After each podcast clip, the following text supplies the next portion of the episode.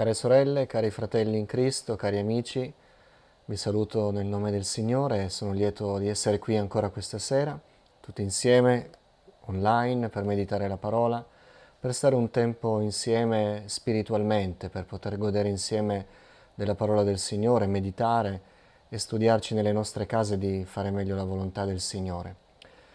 Siamo grati a Dio perché eh, piano piano la nostra comunità sta uscendo da un periodo di, di crisi dovuta al virus e quindi questo continua a essere per noi motivo di ringraziamento. Mentre continuiamo a pregare per questa pandemia, ma vi devo dire che in questi giorni stiamo gustando una profonda comunione fraterna con il popolo nazionale delle nostre chiese. Voi sapete che è iniziata questa attività di, di preghiera mh, introdotta la mattina da una meditazione, qualcosa che noi già facevamo a livello locale, però eh, in questi giorni è un'attività nazionale che vede riuniti tutti i credenti. Vi devo dire che stiamo seguendo eh, l'andamento del, dell'iniziativa e la mattina alle 7 c'è un... Si, si, percepisce, lo vediamo dai numeri, dai contatti, si percepisce eh, una presenza massiccia di credenti che sono lì in attesa dell'input de, di questa meditazione audio che ascoltiamo per poi eh, pregare insieme. Eh, ci sono commenti, decine di migliaia di collegamenti, eh, questo ci fa capire che mh, siamo uniti nella preghiera. E forse proprio nel periodo in cui non, non, ci possiamo sentire uniti fisicamente perché i nostri occhi non si possono incrociare, non ci sono contatti fisici, questa iniziativa ci dà proprio la percezione invece che nel cuore c'è un desiderio, eh, un desiderio per il Signore. Questa sera vorrei meditare eh, appunto su questo argomento, lo faremo, poi eh, pregheremo. Mm, pensavo che cosa potesse essere mm, adatto a una, uh, una, riunione online, un collegamento così frontale come quello di, di YouTube. Sicuramente mh, mm, approfondire un tema richiederebbe molto tempo, quindi o lo facciamo a puntate come abbiamo appena concluso o non ce l'avremmo fatta eh, in una serata. E pensavo di, di, parlare anche del, del, periodo che stiamo vivendo, anche delle festività, ma ho sentito nel cuore mh, la spinta a, ad affrontare un argomento che potesse essere di sprone per tutti quelli che ascoltano e che si trovano a casa, perché eh, è un periodo questo in cui ci si fanno delle domande, eh, probabilmente ci sono dei progetti che sono eh, siamo stati costretti a mettere nel cassetto eh, e quindi non, non riusciamo a, eh, a espletare le nostre, le nostre, funzioni oppure a, a, portare avanti quello che avevamo in mente di fare. E questo potrebbe un po' scoraggiare. E quindi è sceso nel cuore ehm, il pensiero di affrontare questo tema, eh, come avete letto nel titolo, eh, desideri per Dio perché anche quando siamo limitati in ogni maniera, eh, noi dobbiamo vedere nel nostro cuore, verificare nel nostro cuore che continui a esserci il desiderio di spingerci verso il Signore. E quindi parleremo appunto di questo argomento, lo faremo innanzitutto leggendo un passo della parola di Dio che si trova nell'epistola ai Romani al capitolo 15 e leggeremo un brano che va dal versetto 18 al versetto 24. Potete leggerlo con me eh, aprendo le vostre Bibbie nell'Epistola ai Romani oppure eh, seguendo la proiezione dei versi che eh, adesso compaiono. È Paolo che parla, è quasi al termine della sua epistola e dà qualche notizia personale riguardo le sue intenzioni, riguardo al desiderio di incontrare i credenti di, di Roma. E così dice eh, nell'epistola al capitolo 15 del verso 18, non oserei infatti parlare di cose che Cristo non avesse operato per mio mezzo allo scopo di condurre i pagani all'ubbidienza, con parole e opere, con la potenza di segni e di prodigi, con la potenza dello Spirito Santo.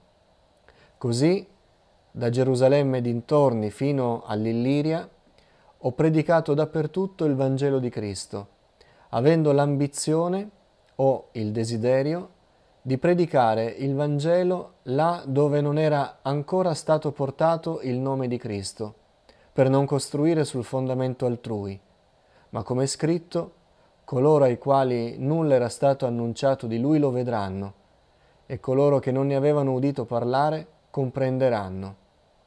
Per questa ragione, appunto, sono stato tante volte impedito di venire da voi. Ma ora, non avendo più campo d'azione in queste regioni, e avendo già da molti anni un gran desiderio di venire da voi, quando andrò in Spagna, spero, passando, di vedervi e di essere aiutato da voi a raggiungere quella regione, dopo aver goduto almeno un po' della vostra compagnia. Ecco, così si esprime l'Apostolo Paolo parlando del suo cuore, parlando delle sue esperienze, parlando dei suoi desideri. Lui confessa che eh, ha sempre avuto l'aspirazione, il desiderio di predicare in territori dove l'Evangelo non era ancora arrivato e quindi diventava per lui un'aspirazione anche nella scelta delle destinazioni sapere che il Vangelo era stato predicato da, eh, dagli apostoli, dai credenti delle chiese in alcune località, dirottava un po' le, i suoi movimenti verso altri luoghi dove non era ancora arrivato nessuno. Questo era un suo desiderio. E ci dice in questi, in questi versi che eh, poiché aveva esaurito la sua attività di evangelizzazione nell'Asia Minore, nella Grecia, nell'Illiria, che è tutta la zona dei Balcani, eh, la parte ampia del, dell'Albania, ma oltre Macedonia eh, e dintorni. Ecco, eh, avendo raggiunto quelle località e avendo stabilito lì delle chiese, il suo desiderio rimaneva ancora eh, forte, quindi eh, stava guardando la cartina, diciamo così, e aveva notato che la Spagna non era ancora stata raggiunta e quindi il suo obiettivo era la Spagna e guardando appunto la cartina eh, rendendosi conto che Roma era di strada, mh, mm, fa la promessa di eh, cercare di esaudire anche questo desiderio di incontrare eh, i credenti di Roma, ma come tappa per poi andare oltre e andare eh, in Spagna. E comunque là dove, come dice la sua citazione del profeta, eh, là dove ancora non avevano udito annunciare e non avevano ancora udito parlare. Ecco, quindi questo era il suo desiderio. Mm, partiamo subito da un presupposto che eh, tutti hanno dei desideri, in maniera forte, in maniera esplicita, in maniera consapevole, ma ognuno di noi ha dei desideri. Eh, la parola del Signore, anche quando accenna i desideri del cuore, lo fa sempre, eh, sempre facendo capire che mm, non c'è un caso in cui non ci siano desideri, ma piuttosto che il Signore eh, conosce, può esaudire, eh, può indicare dei desideri.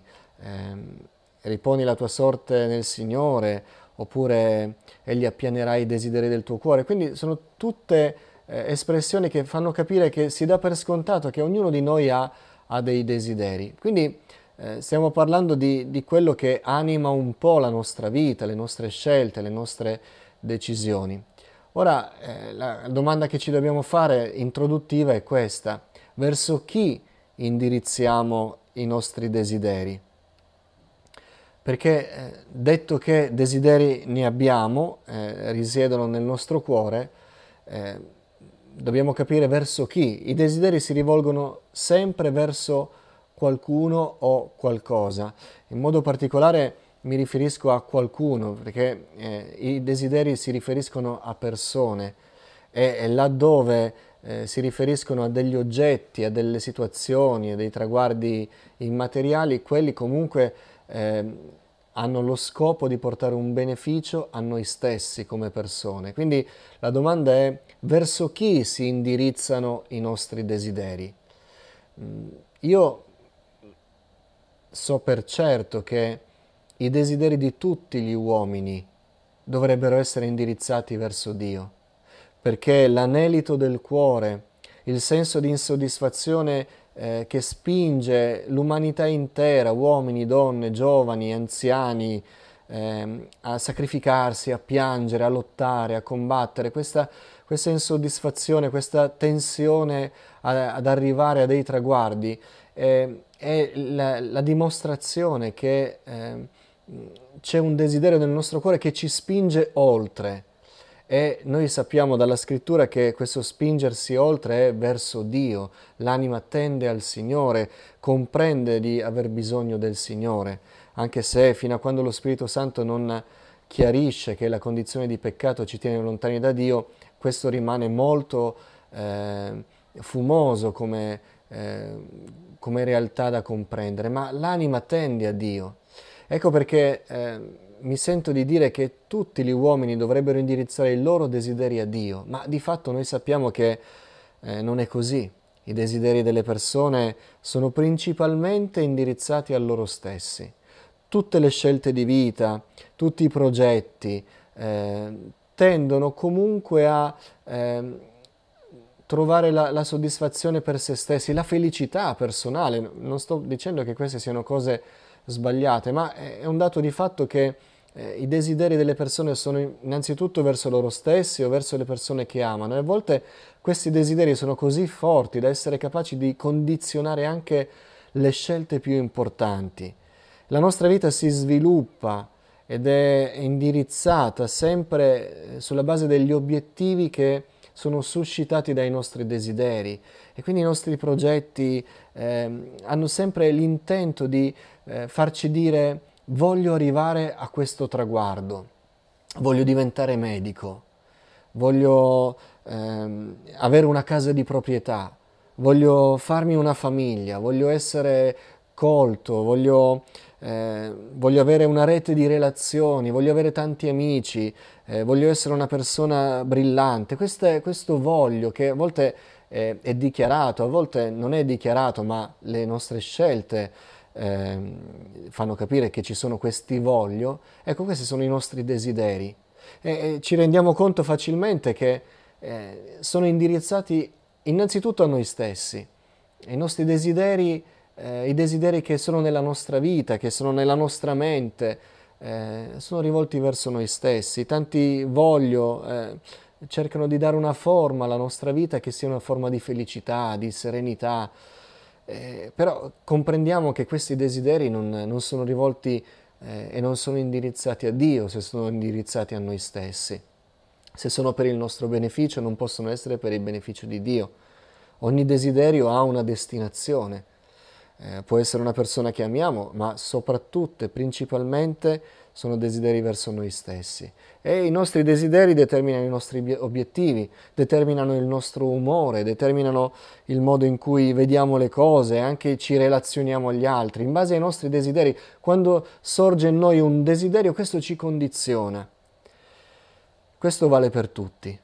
Ma eh, dicevo che se tutti gli uomini dovrebbero indirizzare i loro desideri verso Dio e non lo fanno perché la maggior parte di loro non ha dato il cuore al Signore, e noi come figliuoli di Dio, pur avendo dei desideri per noi, noi rendendoci conto che siamo cittadini del cielo, rendendoci conto che abbiamo una fede viva in Cristo Gesù, beh, noi più degli altri dobbiamo mettere in rassegna i nostri desideri e verificare che se non tutti i più importanti dei nostri desideri siano indirizzati verso Dio e verso la sua opera. Ci dobbiamo prefiggere delle aspirazioni, dei traguardi, degli obiettivi spirituali da raggiungere, perché questi desideri eh, daranno forma alla nostra, alla nostra intera esistenza. E quindi la grande domanda è verso chi sono indirizzati i nostri desideri. Io voglio che i desideri della mia vita, i desideri della mia mente, quello che fa battere il mio cuore, quello che mi fa agitare nel, nel cercare di trovare strade, che mi fa impegnare, quei desideri siano desideri per Dio. È importante che eh, verifichiamo che nella nostra vita ci siano desideri per Dio desiderare qualcosa per Lui, desiderare qualcosa per la sua opera, desiderare qualcosa che riguardi il Signore nella nostra vita, perché i nostri desideri indirizzano il nostro cammino. Quando la nostra vita sarà indirizzata verso le mete spirituali, allora sapremo che tutta la nostra esistenza è per il Signore. I nostri desideri indirizzano, indirizzano la nostra vita. Fratelli, sorelle, amici, sono i desideri che danno la direzione alla vita. È quello che noi vogliamo, è quello per cui noi siamo determinati, è, è, è la meta, il traguardo che abbiamo davanti che dà la direzione dove noi stiamo andando. Ecco allora che se i nostri desideri sono indirizzati verso Dio, quei desideri indirizzeranno poi la nostra vita. Eh, è un meccanismo automatico. E là dove vanno i nostri desideri, lì porteremo la nostra esistenza con tutto il bagaglio che c'è dietro, le sofferenze, le fatiche, eh, l'abnegazione, le, il sudore, il pianto, il resistere nelle difficoltà, il gioire, tutto sarà indirizzato nella direzione dei nostri desideri. Il Signore è buono con noi, il Signore è misericordioso e noi eh, ci aspettiamo che Lui faccia delle cose per noi perché sappiamo quanto è ricco, sappiamo quanto è grande e tante volte ci rendiamo conto che anche riguardo ai nostri progetti eh, ci manca qualcosa e lo chiediamo al Signore. Ma eh, tante volte rimaniamo in attesa. Rimaniamo in attesa che Dio faccia qualcosa, che Dio dica qualcosa. Quando invece abbiamo dei desideri ardenti e questi desideri sono per Dio, beh, noi non potremo più rimanere in una condizione di vita di perenne attesa, ma il nostro cuore sarà in continuo fermento. Se anche non arriva al traguardo, però è già indirizzato e quindi non sta fermo, si muove, desidera, arde, è zelante, perché è indirizzato. Ricordiamoci per esempio di Davide. Davide voleva costruire il Tempio per il Signore, un desiderio che Dio apprezzò, ma il Signore gli spiegò che per la sua vita eh, di, di combattente sanguinario, eh, le sue mani erano macchiate di sangue, quindi una persona di quel genere non avrebbe potuto eh, costruire il luogo della pace che derivava dalla presenza di Dio in mezzo al suo popolo. E quindi il Signore gli disse che sarebbe stato il figlio di Davide a costruire il Tempio, ma quel desiderio era di Davide. Ora noi lo chiamiamo il Tempio di Salomone. Il sapiente Salomone mise il suo segno di sapienza, di maestria nella progettazione, nella costruzione di questo Tempio, ma le scritture ci dicono che il progetto iniziale, addirittura i materiali che noi eh, ammiriamo per la ricchezza, per l'abbondanza e che attribuiamo a Salomone, i materiali erano stati eh, procurati da Davide, perché il desiderio che aveva Davide, che era un desiderio per Dio, gli impediva di rimanere passivo, gli impediva di rimanere apatico.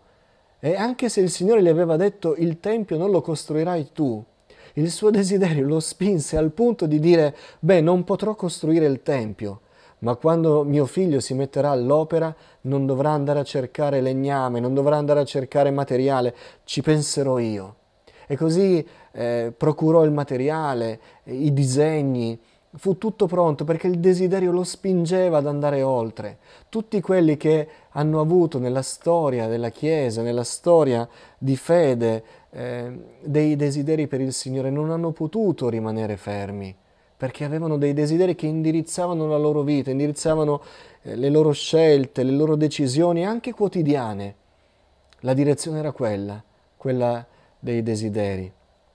Abbiamo tante storie nella Bibbia di uomini che, seppur non era arrivato il tempo della manifestazione di un grande progetto, il coronamento di un desiderio spirituale che avrebbe onorato il Signore, però continuavano a cercare il Signore, continuavano a darsi da fare, continuavano a eh, rimanere in, in, movimento spirituale, perché era il desiderio che era un po' come un motore nel cuore, il desiderio di piacere al Signore, il desiderio di vedere la gloria di Dio, il desiderio di vedere i traguardi spirituali raggiunti. Ecco allora che cosa significa essere indirizzati da, da, dai desideri. L'amore di Cristo che è nei nostri cuori ci spinge a fare il bene ed è, diventa il nostro desiderio. Comunicare il messaggio di salvezza è il nostro desiderio. Eh, desiderare di piacere al Signore in ogni situazione, l'onestà, eh, il, la testimonianza, eh, non, non, la maschera, non il presentarsi in un modo eh, che non è naturale, siamo uomini, abbiamo i nostri difetti, chi ci conosce, ci conosce tutti i giorni, conosce la nostra indole, le nostre cadute, le nostre incoerenze, ma abbiamo il desiderio e ci studiamo di eh, piacere al Signore. Questo ci indirizza a fare la cosa giusta nel senso la cosa che piace al Signore.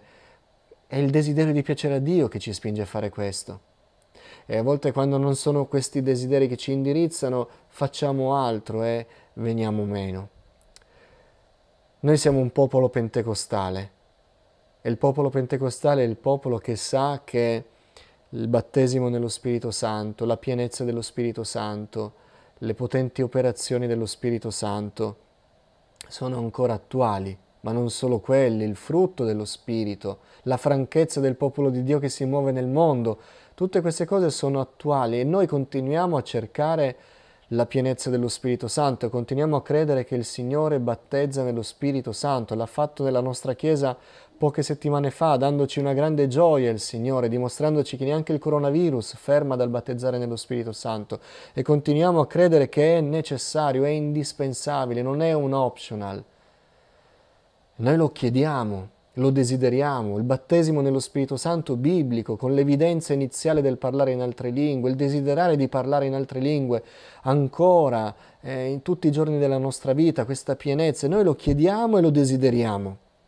Ma, fratelli, dobbiamo anche fare questa considerazione. Molti chiedono il battesimo nello Spirito Santo, forse lo aspettano pacatamente, non avendo ben compreso che il Signore non ha dato la pienezza dello Spirito Santo perché fosse qualche altro traguardo, qualche altro trofeo eh, da inserire in una qualche agenda della nostra vita, segnando una data nella prima pagina della Bibbia dicendo in tal data il Signore mi ha battezzato nello Spirito Santo. No, il rivestimento di potenza che il Signore ha imposto ai suoi, il rivestimento di potenza, fratelli, sorelle, ha uno scopo.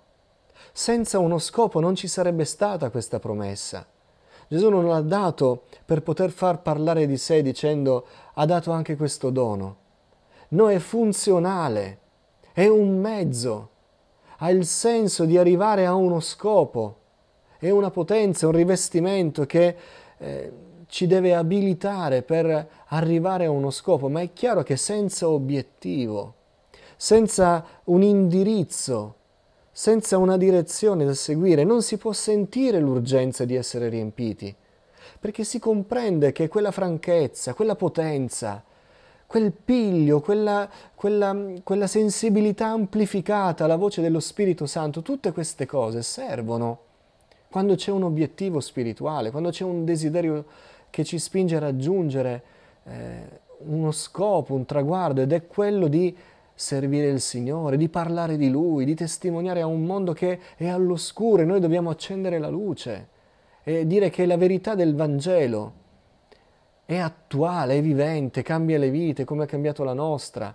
E noi possiamo fidarci del Signore. Quando c'è uno scopo, allora noi comprendiamo l'urgenza del battesimo nello Spirito Santo, ma diversamente, se non c'è desiderio, se non c'è un desiderio che ci indirizza, Potremmo chiederlo perché qualcuno ci ricorda che bisogna chiederlo, ma sarà un desiderio che poi viene meno. Ma quando si ha un desiderio spirituale, ardente, beh allora si sente l'urgenza di avere quello che serve per arrivare allo scopo. Io devo arrivare alla meta, io ho questo desiderio per il Signore, io ho promesso al Signore di servirlo col cuore, io ho promesso al Signore di testimoniare di Lui e ho bisogno del battesimo nello Spirito Santo. Ecco il modo in cui indirizzano i desideri spirituali. Le cose della vita ci possono legare, legare al punto che non riusciamo più a avere lo slancio verso il Signore.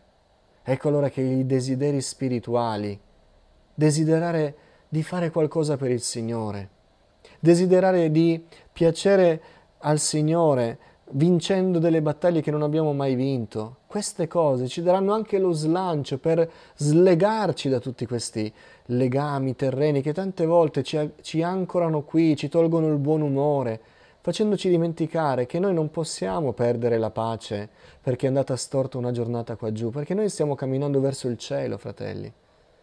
Allora dobbiamo avere dei desideri spirituali che ci danno lo slancio, ci fanno desiderare, come Paolo. Paolo a Paolo poco importava se gli dicevano che era un malfattore, che era un ciarlatano, poco gli importava se andava in prigione o se era stimato dai fratelli, se rimaneva solo o se era insieme a una cerchia di fratelli che eh, gli davano ragione. A lui non importava niente, lui aveva un obiettivo, lui diceva io voglio che l'Evangelo sia predicato, lo devo fare io, se non lo posso fare io desidero che sia fatto. E andava avanti così, era il desiderio spirituale che era un po' un faro per lui, che gli permetteva di slegarsi da, dalle cose di qua giù. E allora mi chiedo oggi, il nostro lavoro di oggi, il, no, il lavoro temporale, secolare, quello che abbiamo fatto oggi, è stato capace di toglierci dei desideri spirituali? Abbiamo avuto il tempo di desiderare qualcosa per il Signore e dire Signore mi voglio studiare di piacerti in questo. Deve essere così quando avremo dei desideri per Dio, questi desideri ci indirizzeranno alle cose di Dio e Dio indirizzerà quelli che hanno i desideri per Lui. È così. Dice Paolo che è Dio che produce in noi il volere e l'agire, secondo il suo disegno benevolo. Stiamo pur certi che se abbiamo desideri per il Signore e la nostra vita si indirizzerà per raggiungere questi obiettivi spirituali che vogliono piacere a Dio, state pur certi che Dio indirizzerà la nostra vita, la guiderà, ci aiuterà, perché sono desideri che lo onorano. Noi ci siamo studiati che la nostra vita onori il Signore beh, Dio sicuramente indirizzerà la nostra vita. Dio produrrà in noi il volere, l'agire, le circostanze. Quando pensiamo al Signore, quando desideriamo per il Signore, quando spendiamo la nostra vita per Lui, Dio, che onora quelli che lo onorano, ci indirizzerà nelle sue vie, proteggendoci, come ci indica il Salmo 23, consigliandoci quando non sappiamo bene se andare a destra o andare a sinistra, come dice Isaia, quando camminerai udrai una voce dietro di te che dirà questa è la via, cammina per essa e tu sarai indirizzato. Quando i nostri desideri sono per Dio la nostra vita ha preso la direzione di adempiere quei desideri, anche se hanno un costo, Dio indirizzerà noi e una vita guidata dal Signore è una vita benedetta. Quali sono i nostri desideri? I desideri delle ultime settimane, i desideri degli ultimi mesi e degli ultimi anni. Sono desideri per la nostra vita. Stiamo spendendo anche i nostri pensieri, i nostri progetti per Dio. Paolo fu guidato, ma molti furono guidati nella, nella parola del Signore. Abbiamo anche storie di uomini che ci sembrano eroi, erano uomini normali, ma che avevano deciso di desiderare anche per il Signore, desiderare qualcosa della loro vita per Dio, spendere la loro vita per portare a termine un obiettivo glorioso che onorasse il Signore. Beh, queste persone sono state guidate da Dio. Quali sono i nostri desideri? Mosè diceva, voglio vedere la tua gloria, Signore. Quando il Signore gli parlò a tu per tu, fammi vedere la tua gloria, disse, disse Mosè. E quando ancora non conosceva il Signore, ma forse nel suo cuore rimaneva un fermento, e c'era quella visione del pruno ardente in lontananza, il desiderio di Mosè fu, no, è un tempo difficile, è un tempo eh, tribolato, già sono un ricercato, è meglio che me ne sto nel mio, che n- non faccio passi azzardati. No, Mosè disse, voglio andare là e vedere, lo voglio vedere, desidero, il mio desiderio è comprendere di più del Signore. Paolo espresse molti desideri nei suoi scritti del Nuovo Testamento. Dice, vorrei essere anatema, cioè eh, scaduto dalla grazia, vorrei essere rinnegato per amore dei miei fratelli giudei che voglio vedere salvati. Questo è un desiderio per Dio, un desiderio per, la, per l'opera di Dio, per la gloria di Dio. Il desiderio di Paolo era di vedere salvati eh, gli ebrei. E io, dice, io vorrei essere io escluso dalla grazia per vedere loro salvati, un desiderio grande che determinò la sua vita. Paolo dice a Timoteo, Timoteo, Dio mette dei, delle aspirazioni nel cuore e ci sono alcuni che desiderano servirlo con tutta la loro vita nel ministero. È un buon desiderio ed è un desiderio che indirizza la vita, facendo fare delle scelte. Nessuno pensi che eh, desiderare per il Signore significherà eh, avere ogni agio, ogni pregio. Abbiamo detto che i desideri indirizzano la nostra vita, la indirizzeranno anche nella, nella scelta di un lavoro adatto, di un compagno, di una compagna adatta, di una, di una situazione economica eh, tribolata oppure eh, di grande abbondanza. I nostri desideri determineranno la direzione della nostra vita con scelte e sacrifici. Eh, chi desidera di servire il Signore con tutto se stesso nel ministero desidera una cosa buona, dice Paolo. Avrà il suo costo, ma è un desiderio per Dio e Dio guiderà. Paolo dice io vorrei che tutti fossero come sono io, cioè che spendessero tutti la loro vita per il Signore. Era un desiderio di Paolo. Vorrei che foste senza preoccupazione, dice. Vorrei che parlaste in altre lingue eh, vorrei che profetizzaste. Aveva questi desideri Paolo. Paolo non diceva io vorrei una famiglia eh, serena dove la sera torno a casa e me ne sto tranquillo, io vorrei eh, avere, ehm, non avere nessuna preoccupazione economica in modo da, da pagare le bollette. Certo lo vorremmo tutti questo, ma i desideri di Paolo non erano questi, erano altri.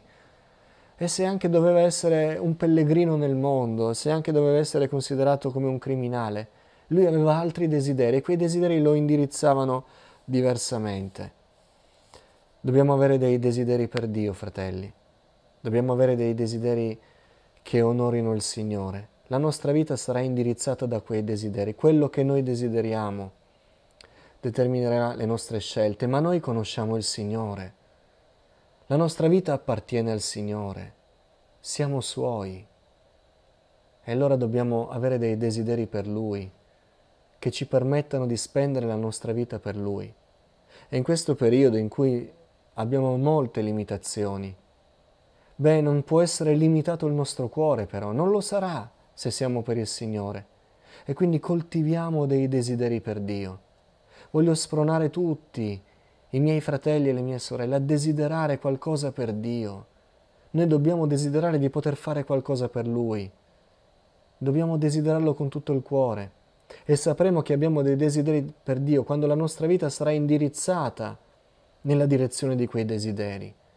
Quando le nostre scelte, quando vedremo che faremo dei sacrifici per arrivare a quello che vogliamo portare al Signore. Ma dobbiamo avere dei desideri per Dio, altrimenti che credenti siamo? Come possiamo dire di servirlo? Come possiamo dire di amarlo con tutto il cuore quando non spendiamo un solo progetto per Lui, non spendiamo un solo desiderio, anche piccolo, ma realizzato per il Signore? Adesso vorrei pregare, una breve preghiera, poi vi chiederò nelle vostre case di rivolgere voi nel vostro cuore questa preghiera al Signore. Signore, voglio che i miei desideri siano per te. Caro Padre, stimola nel nostro cuore l'ardore per decidere di vivere per te. Signore, vogliamo desiderare di vedere la tua gloria, vogliamo desiderare di servirti. Metti in noi dei desideri per te, o oh Signore, delle aspirazioni sante, spirituali, come le aveva Paolo, di predicare il Vangelo, di vedere il bene dei fratelli, di vedere la salvezza dei perduti. Signore, metti in noi dei desideri e se ci stai facendo vedere nel cuore che seguiamo la corrente, che non ci facciamo domande su che cosa possiamo fare per te, Signore, questa sera accendi in noi il desiderio di fare qualcosa per te, perché tu sei degno che la nostra vita sia vissuta per te. Noi che abbiamo il privilegio di conoscerti, Signore. Signore, vogliamo desiderare che la nostra vita sia spesa per te, anche a costo di sacrificare delle cose che forse non sono nei nostri desideri personali e che non ci portano dei vantaggi terreni, ma Signore, noi vogliamo che i nostri desideri siano spesi per te. Aiutaci a realizzare questa preghiera dal più piccolo al più grande. Ognuno di noi può desiderare di portare presso di te qualcosa della nostra vita. Te lo chiediamo nel nome di Gesù, il benedetto in eterno. Amen. Cari fratelli, pace del Signore, Dio ci benedica.